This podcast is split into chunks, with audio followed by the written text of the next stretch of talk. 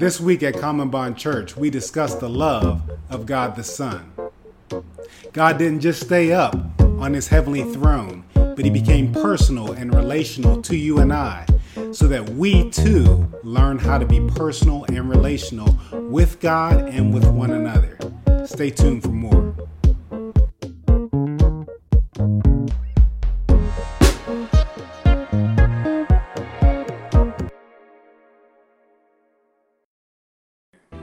Wanted to share with us um, how these verses of scripture relate to me personally.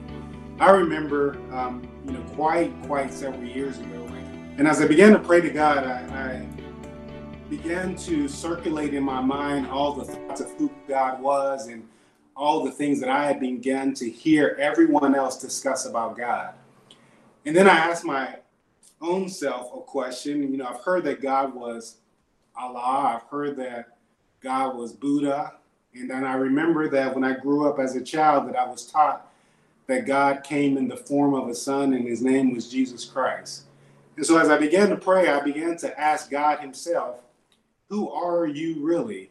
And uh, what is your name? And how am I supposed to have an understanding to live my life based on that? Well, um, what happened for me may be an experience that you've experienced or maybe you've heard happen to other people. Well, I believe that I had a personal encounter with God during that time. And um, I can't say that I physically saw God, but I felt God very personally. And as I felt God very personally, I believe that God began to speak to my heart. He began to speak to my mind. And it seemed as if I was hearing an audible voice. And that audible voice began to tell me and express to me that the true God was Jesus Christ uh, in a way that God would actually even make it more plain and more clear to me, is that I began to see a picture of my whole life, almost as if I was watching a movie or, or watching a video. And all the things that I said drove my emotions and helped me to see that the way that I was living life didn't look good on the picture screen. And so, um, I, as I began to engage in this conversation with God, who was revealed to me as Jesus Christ, you know, the questions began to uh, be implored upon me that if I wanted to continue that life, you could. But there was also another life that was going to be available if you were just willing to accept it.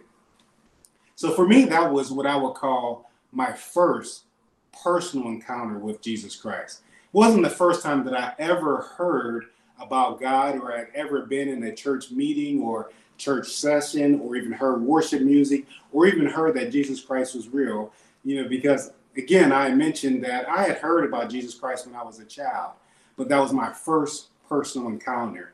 Now, as I've grown up in life, I realize that I'm not the only one who has ever had a personal encounter with Jesus Christ, and I hope and pray that you've even had one. Um, I'm also reminded that there's a man in Scripture, his name is Paul. You know, Paul himself had a personal encounter with Jesus Christ, and it was very similar to what I had described, but probably even more dramatic.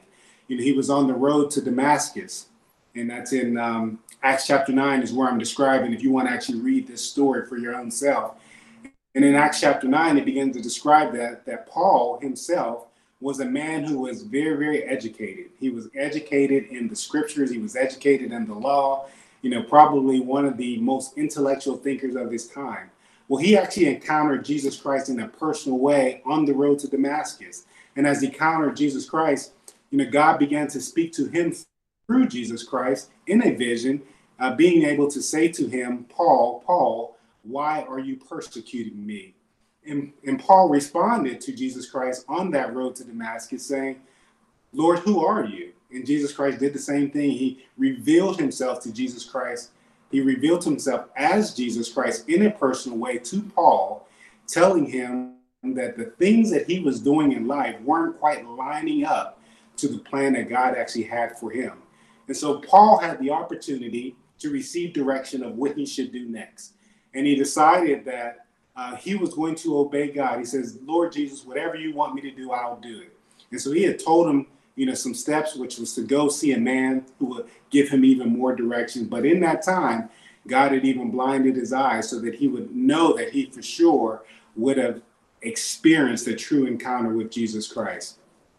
You know, I wanted to share with you all those personal encounters of Jesus Christ that I have had and that I've also seen in the scriptures and I also heard many other people express because you know one of the things that's most important when we think about John chapter 3 verse 16 is the fact that God is a personal God. He is not just a God that is in a book, that he's not just a God who is intellectual that you can actually think about, but the goal of what God always tries to do is to convey his language to us. And the best way that God can convey his language to us is in a personal way. And most often, you know, that actually comes in the form of love. And so when we think about John chapter 3, verse 16 today, what I want to discuss is the love of God the Son and how that love is so personal to us that it is the um, the start and it is the foundation of how we begin to live our whole life. Because what I what I see in John chapter 3, verse 16 is is the gospel, and, and you probably heard the word gospel, and I've heard hope that you understand what the gospel is. The gospel is an understanding that God has used Jesus Christ to come into the world uh, so that he could actually die on our behalf. And as we believe in him, we would also have eternal life. And you know, it's it's it's a way for God to actually express to you and I the things that we most need. And the thing that we most need is an eternal salvation. But it really just doesn't stop there. It is one of the most profound realities of life that will change everyone because what God does through the gospel is he begins to try to convey to us the love that he actually has for us. You know, and, I, have thought about this um, over the last couple days and this word love that we've been exploring at Common Bond Church.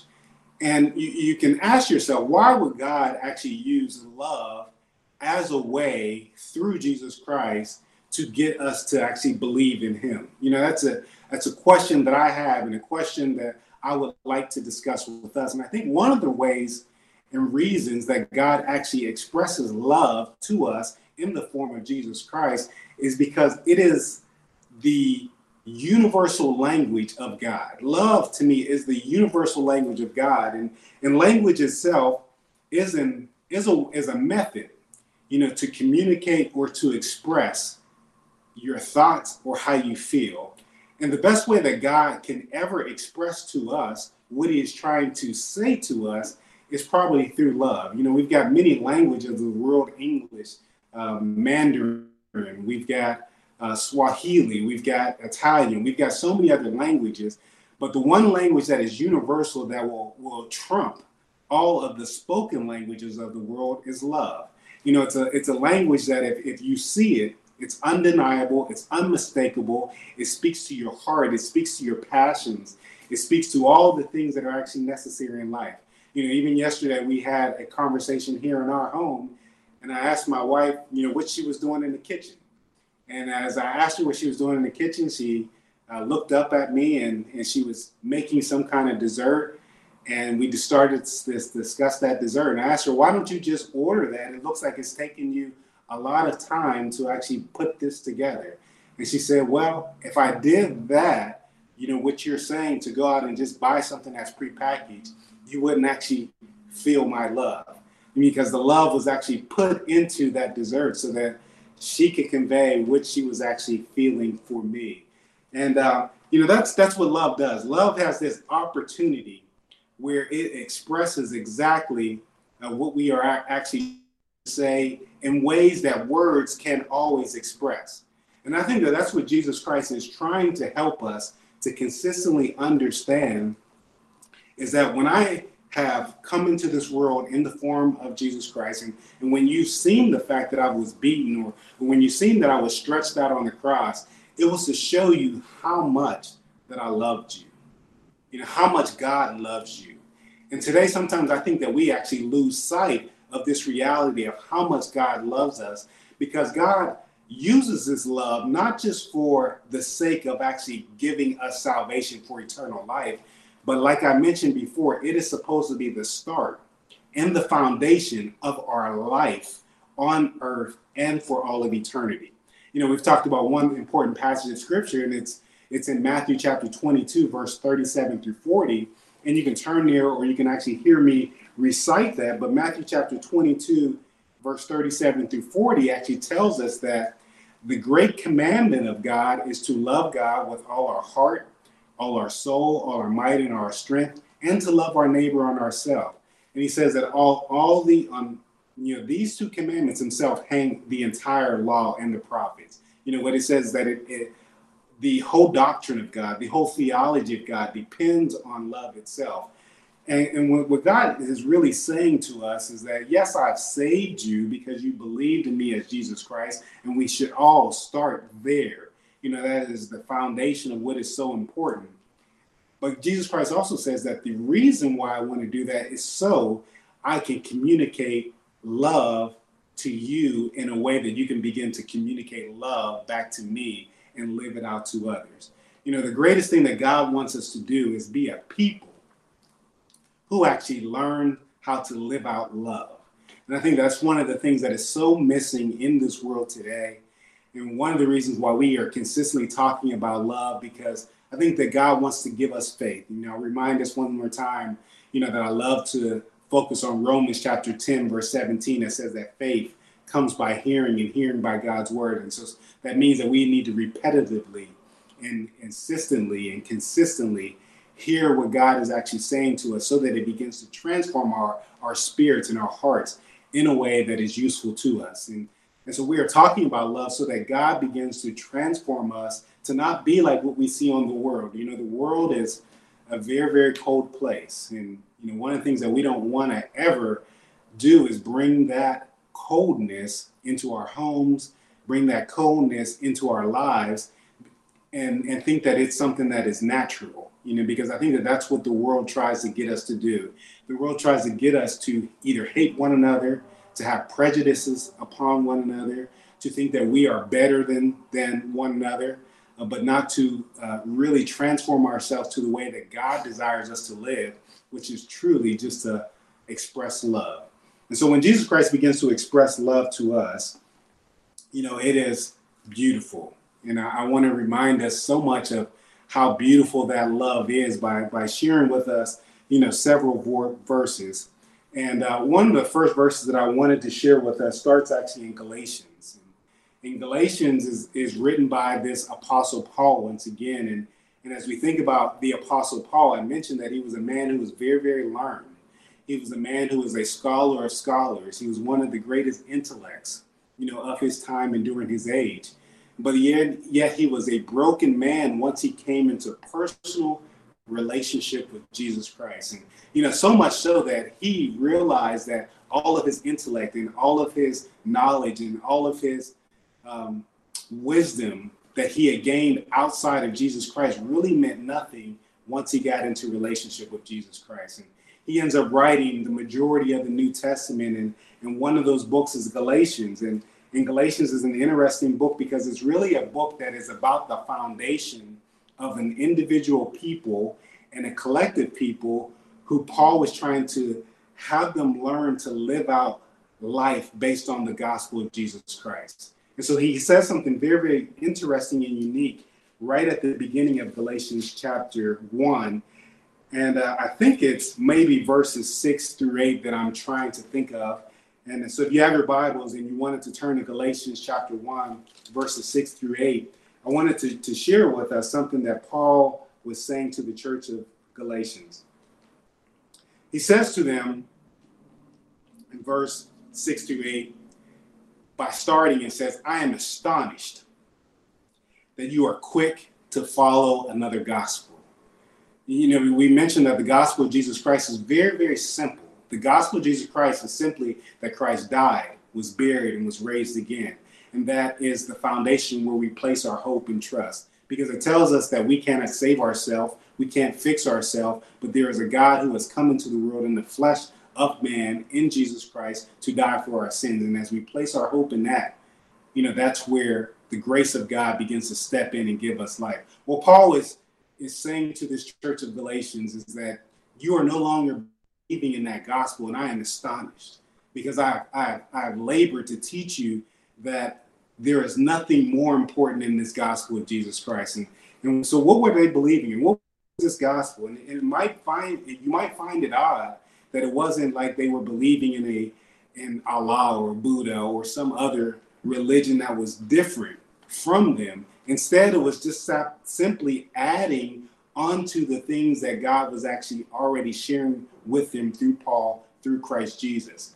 And some of the things that they were adding on were things like circumcision, and they were adding on things like dietary restriction. They were adding on these type of laws saying that you must also do these things in order to be a Christian, in order to be a follower of God. And why I'm sharing with that us to us is because of the fact that in our in our Christian religion, I'll say it like that just to start, in our Christian religion, you know, we can often lose sight of the love that God is actually sharing with us and the hope we are supposed to live our life based on it. And we can begin to do other things that actually are substitutionary methods of actually living through God's grace. And some of those things could be simply good things such as circumcision or or because I you know that is a health conscious thing that people even do now today or even good things such as you know trying to find the right diet you know but those aren't things that actually base your religion on. Those aren't the things that you actually do that actually substitute Christ Jesus for your life. And, you know some of the things that I think that we do today is simply being people who uh, check off boxes in our religion. You know maybe it's it's coming to a worship gathering or a service. You know, maybe it's figuring out, well, I need to at least read one scripture today, or I need to make sure that I don't say anything bad or do anything bad. And so I have a, a checklist of rights and wrongs that I want to make sure that I am crossing off on a day to day basis. And what that does is actually it, when we focus on the laws of, of reality and the laws that we think that we need to be upholding, we can sometimes lose the passion that Jesus Christ actually has for us. And we can lose the personal relationship that Jesus Christ wants us to have because that that personal relationship is the love language that God actually wants us to build our life and have a foundation that's on. You know, that that that foundation of love is supposed to change our hearts where we begin to engage with people and engage with God on a, such a higher level. And you know, I, I, have been loving this conversation of love because I, I hope that it's helping you to be changed as a person because it's helping me to change. It's it's helping me to to figure out ways where sometimes I am missing it in life and I am simply um, focusing on what's right and what's wrong in my own perspective. But but I'm not really personally exhibiting all the love that God actually wants to, to me exhibit to Him or also to the people that are around me. And so when we're having these conversations of love, I, am trying to help us and help me and, and, and, help the world to actually understand how God is really calling us to live at, as people.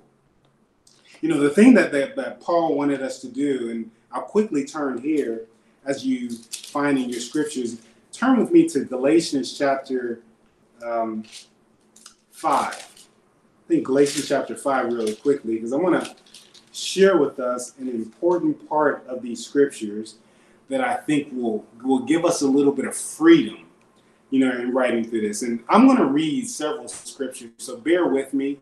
Um, you know, we have some time to just build our faith today, and I think that it will actually do us good. For verse five begins in in chapter five in Galatians begins with verse one says, "For freedom, Christ has set us free." That's a beautiful statement that Christ has actually set us free from things that actually hold us hostage in life. Stand firm, therefore, and do not submit again to a yoke of slavery or bondage. Look, I, Paul, say to you that if you accept circumcision, Christ will be of no advantage to you. I testify again to every man who accepts circumcision that he is obligated to keep the whole law. You are severed from Christ you who would be justified by the law, you have fallen away for grace.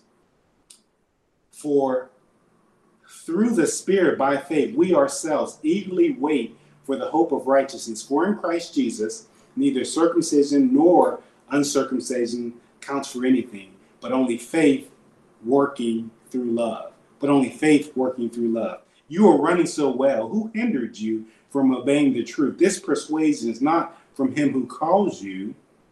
A little leaven leavens the whole lump. I have confidence in the Lord that you will take no other view.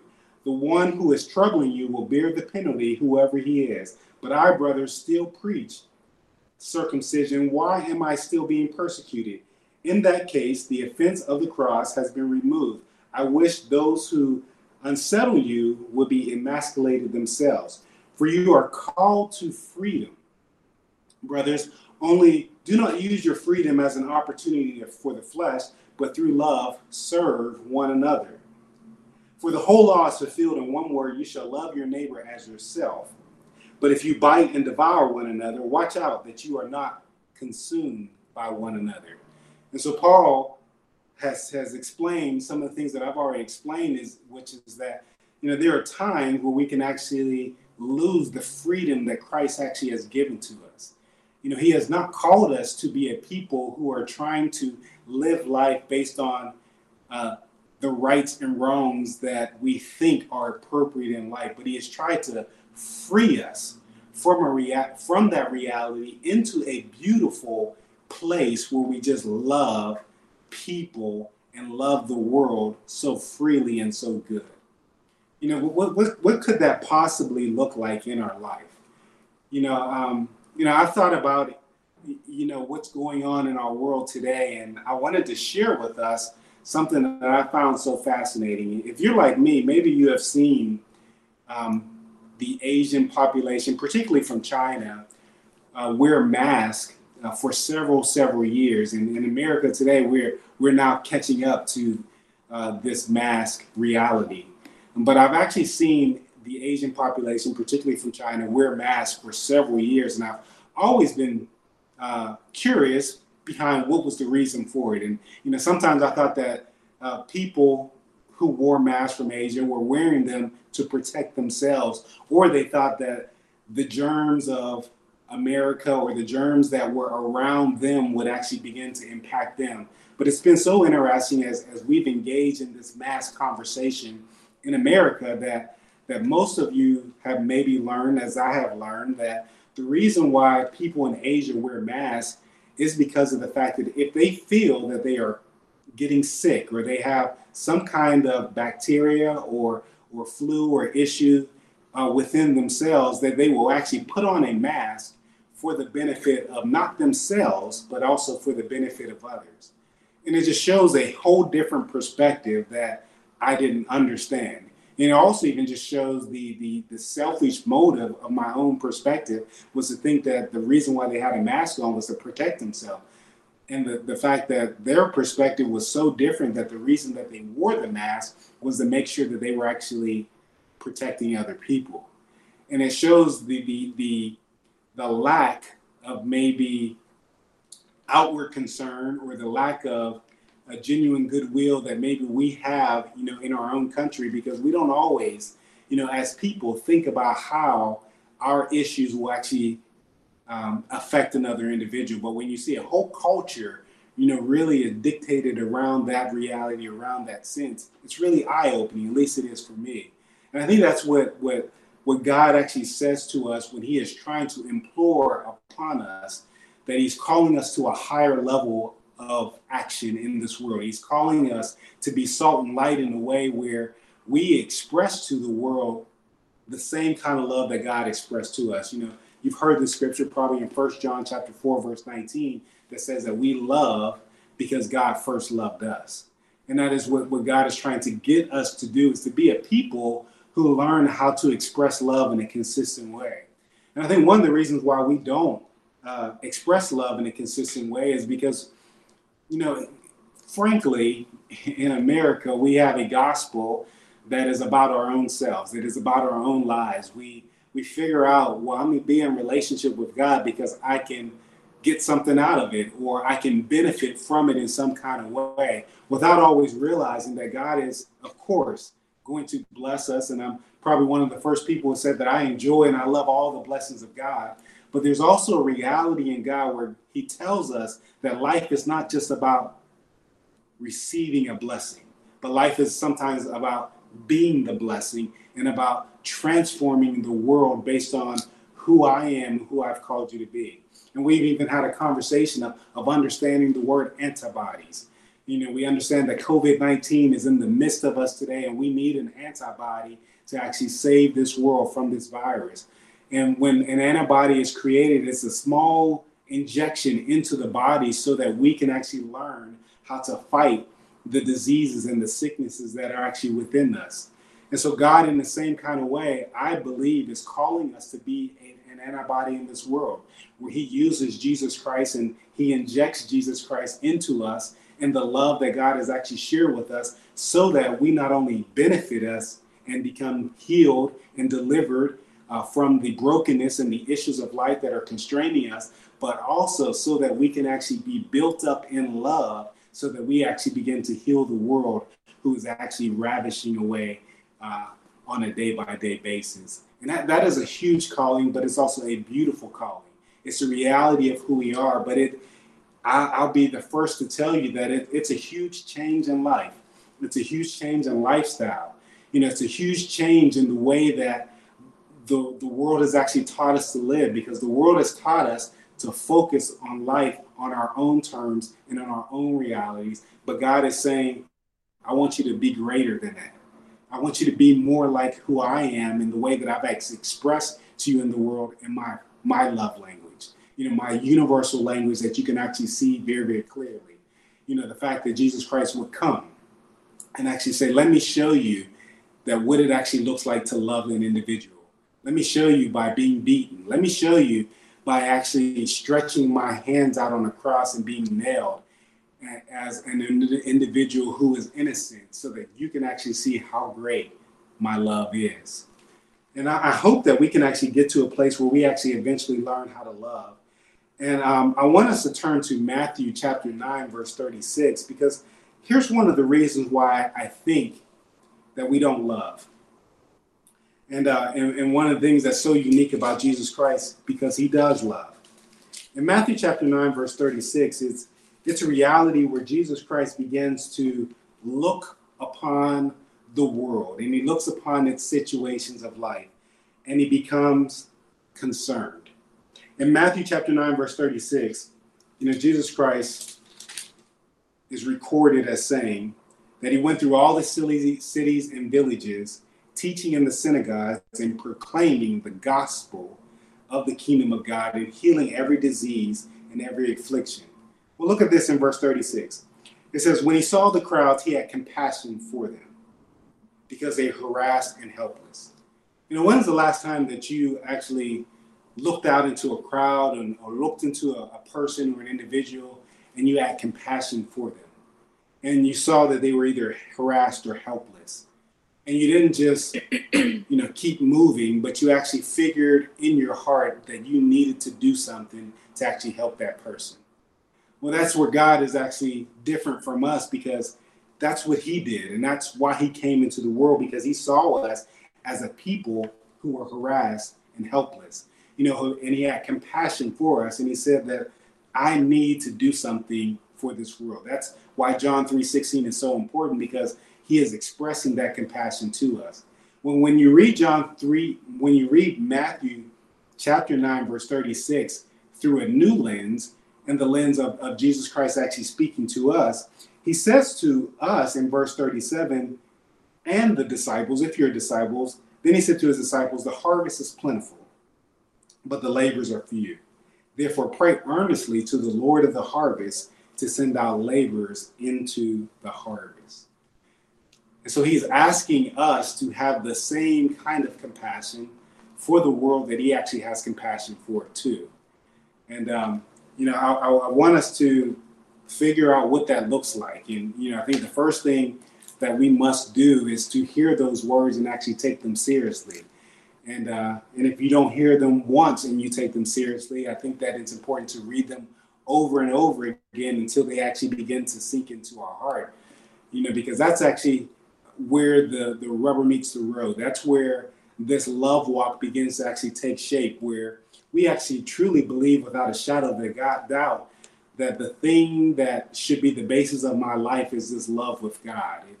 And um, what I what I love about the love of God is that it's just so personal.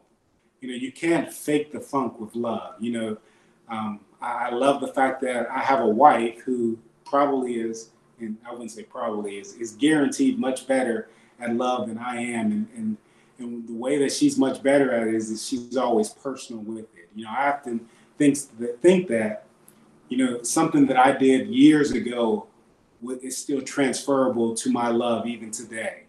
Um, but my wife is is a person who helps me to see that, you know, oftentimes you need to express your love consistently over and over again in different ways so that people understand that your love is real. And um, you know, I love a book even like the Five Love Language makes that really, really clear and explicit. Where that even if you love somebody, show them by the way that you act. You know, show them by the way that you can serve. Show them by the way that you can actually spend quality time with individuals. Show them by the fact that you can actually physically touch somebody or or the way that you can actually affirm them with words. Those are all personal realities that doesn't just stay up on the high mountain of your head, but they actually begin to come down incarnationally into the lives of other people. And so God's calling us to learn how to be that kind of personal individual who takes the love that they may have, but he actually tries to tell us now make it personal. If you see a, a people or a group um, who is struggling, don't just say that you empathize with that situation, but actually figure out what's a way that you can actually be personal in that situation so that you can actually express love. You know, even in your home, you know, like we are discovering as we are talking more about love, you know, what are the things that, that we can do to one another that is more supportive and that is more demonstrative of the love, not just saying that I love in the way I think I love, but in a way that another person can actually feel and appreciate that love on their own terms. And so those are things that that I hope mean something to us today in a way where where where where God himself is not just in a book, where God himself is not just a thought, where God himself is not just someone who is high above in the clouds and skies, but we can actually see how God is personal through Christ Jesus, and he's calling us to also be personal as well you know what I what I love about one last scripture in, in Matthew chapter 22 through verse 40 is the fact that Jesus Christ says that all of God's laws, all of God's prophecies, all of God's doctrine and, and theology actually hang on the fact that we learn how to actually transfer God's love and make make it personal to God and also to the people around us. You know that that's how we truly know that we've arrived in the game of Christianity is is when we take the things that we know that are in our head and the things that we know that are true, and the words things that we even believe, but we actually begin to demonstrate that to God and to the world. And I hope that we understand Jesus Christ a little bit more fuller today because that's what he did. You know, John 3:16 says that God so loved the world that he gave his only begotten son. You know, that gave is is physically not just staying up on his throne, but actually demonstrating through flesh and blood what it actually means to love an individual. You know, it's God's universal language, and I hope it becomes a universal language for us so that the world can no longer just be broken and beaten and harassed as we see in the scriptures, but also as we see in the daily, everyday aspect of life. Let us be new people who actually learn how to how to love one another with the love that God has actually given to us I pray these things in Jesus' name.